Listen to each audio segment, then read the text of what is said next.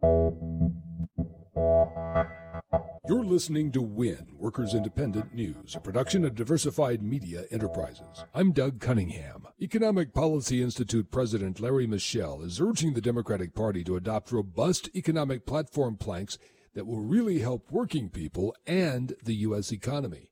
He says raising wages and beefing up labor standards is essential. He says four things are critical to raising wages across the board for American workers. One is to get full employment and keep it there. Two is to rebuild labor standards, most prominently the minimum wage, but we need to deal with uh, misclassification and, and wage theft, protect the overtime rule, all those sorts of things. Three, we need to rebuild a system of collective bargaining. But that I'm very dissatisfied with the current system of collective bargaining. I think we have to revise it wholesale and move towards occupational sectoral bargaining. The fourth part, we have to really think about constraining the growth of incomes at the top. What the top 1% has gained is incomes that otherwise would have flowed to the bottom 99%.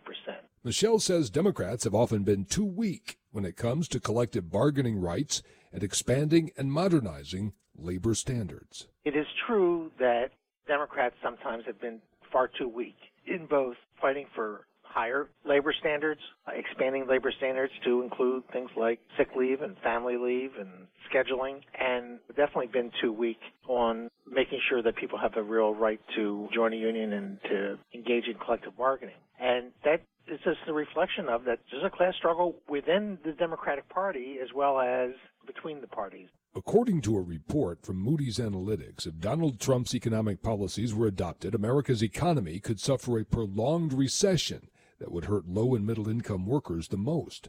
The report says under almost any scenario, the U.S. economy would be more isolated and diminished if Trump's economic policies were followed.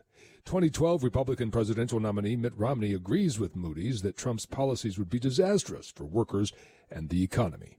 If Donald Trump's plans were ever implemented, the country would sink into prolonged recession. He would be very bad for American workers and for American families. Hillary Clinton, speaking in Ohio Tuesday, said Trump's written a lot of books about business, but they all seem to end at Chapter 11, a reference to Trump's business bankruptcies. Clinton's campaign says Wednesday she'll lay out a progressive economic agenda to help workers.